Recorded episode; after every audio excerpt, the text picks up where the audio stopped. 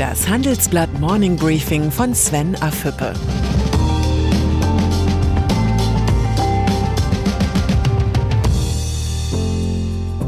Guten Morgen allerseits.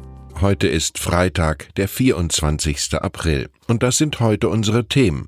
Vorsicht Staatswirtschaft. Die neue Jobangst. Formel 1 Weltmeister als Krisenberater. Im Folgenden hören Sie eine kurze werbliche Einspielung. Danach geht es mit dem Morning Briefing weiter. Die Märkte sind in Aufruhr. Wir geben klare Empfehlungen, wie Sie mit der Krise umgehen und Chancen nutzen können. Handelsblatt Inside Geldanlage bietet einmal wöchentlich exklusive Inhalte und Finanztipps. Recherchiert von Deutschlands bedeutendster Wirtschaftsredaktion. Dazu gibt's die besten Handelsblatttexte zum Thema Geldanlage. Weitere Informationen finden Sie unter handelsblatt.com/geldanlage oder in den Show Notes.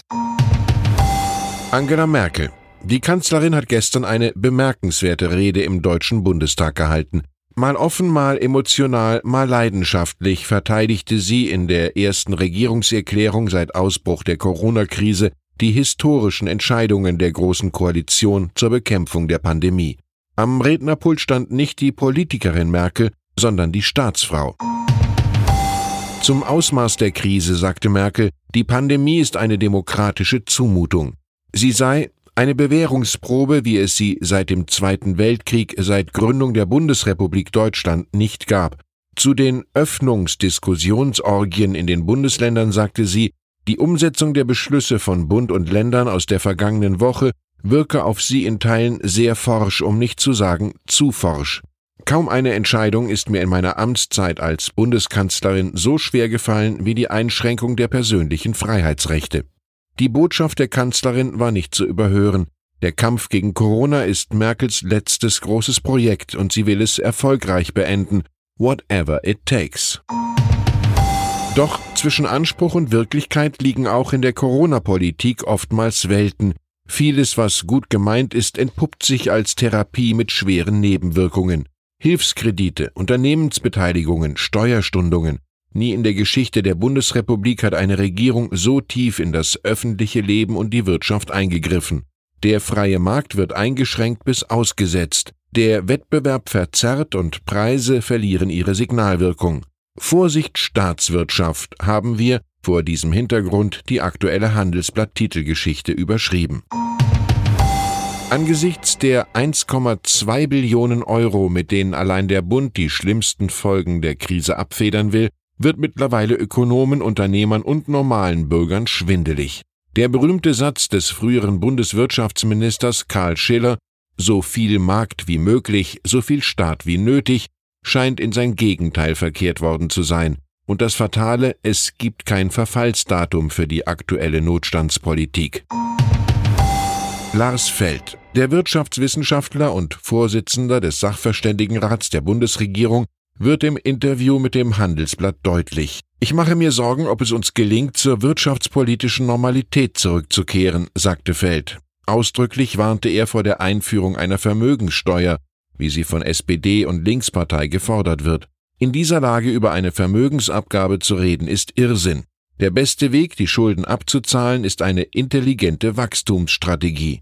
Mit Blick auf die Verschärfung des Außenwirtschaftsgesetzes zur Abwehr ausländischer Investoren sagte Feld, wenn Corona jetzt genutzt wird, um fragwürdige industriepolitische Ziele in aller Stille durchzusetzen, finde ich das inakzeptabel. Das Ziel, eine Festung Europa aufzubauen, ist in jedem Fall der falsche Weg. Das Interview ist sicher keine leichte Kost für die Spitzen der Bundesregierung, aber Pflichtlektüre.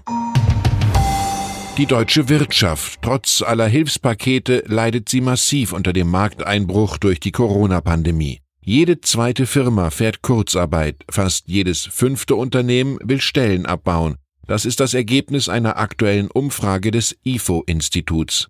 Auch wenn die meisten Unternehmen noch keine Entlassungen beschlossen haben, macht sich unter Arbeitnehmern nach Jahren großer Entspannung Jobangst breit.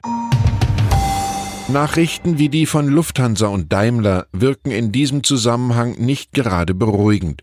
Deutschlands größte Fluggesellschaft meldete gestern für das erste Quartal einen operativen Verlust von 1,2 Milliarden Euro an. Im zweiten Quartal erwartet Lufthansa sogar ein noch deutlich höheres Minus. Es scheint nur noch eine Frage der Zeit, dass sich der Staat an der angeschlagenen Airline beteiligen muss. Auch das gehört zur neuen Normalität. Daimler. Der Autobauer ist von einem solchen Schritt noch weit entfernt.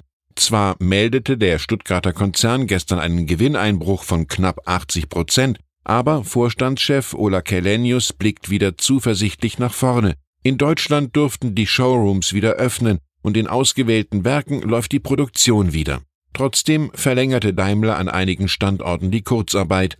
Fazit, Kellenius ist Optimist, aber kein Träumer. Widerstandskraft in Krisenzeiten. Auf Neudeutsch Resilienz. Darüber hat mein Kollege Sebastian Mattes mit Formel 1 Weltmeister Nico Rosberg und Star-Investor Frank Thelen für den Handelsblatt Podcast Disrupt ein besonderes Gespräch geführt.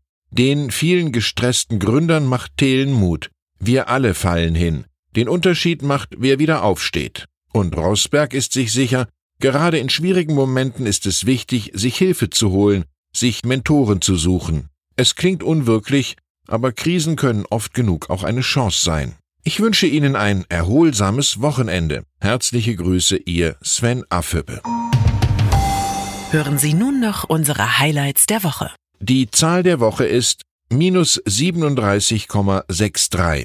In den USA gab es zum Wochenbeginn erstmals in der Geschichte einen negativen Ölpreis. Der Preis für den Terminkontrakt auf die US-Sorte WTI für Mai notierte am Montag bei minus 37,63 Dollar je Barrel 159 Liter. Das Zitat der Woche kommt von Bundesfamilienministerin Franziska Giffey. Wir haben 3,5 Millionen Kita-Kinder in Deutschland und hier müssen Lösungen gefunden werden, die zumindest eine Teilentlastung der Eltern ermöglichen. In kleinen Gruppen in zeitlich begrenzten Betreuungsmöglichkeiten. Darüber wird jetzt die AG Kita aus Bund, Ländern und Expertinnen und Experten in dieser Woche beraten. Giffey will Eltern entlasten, die wegen der Corona-Krise kleine Kinder zu Hause betreuen müssen.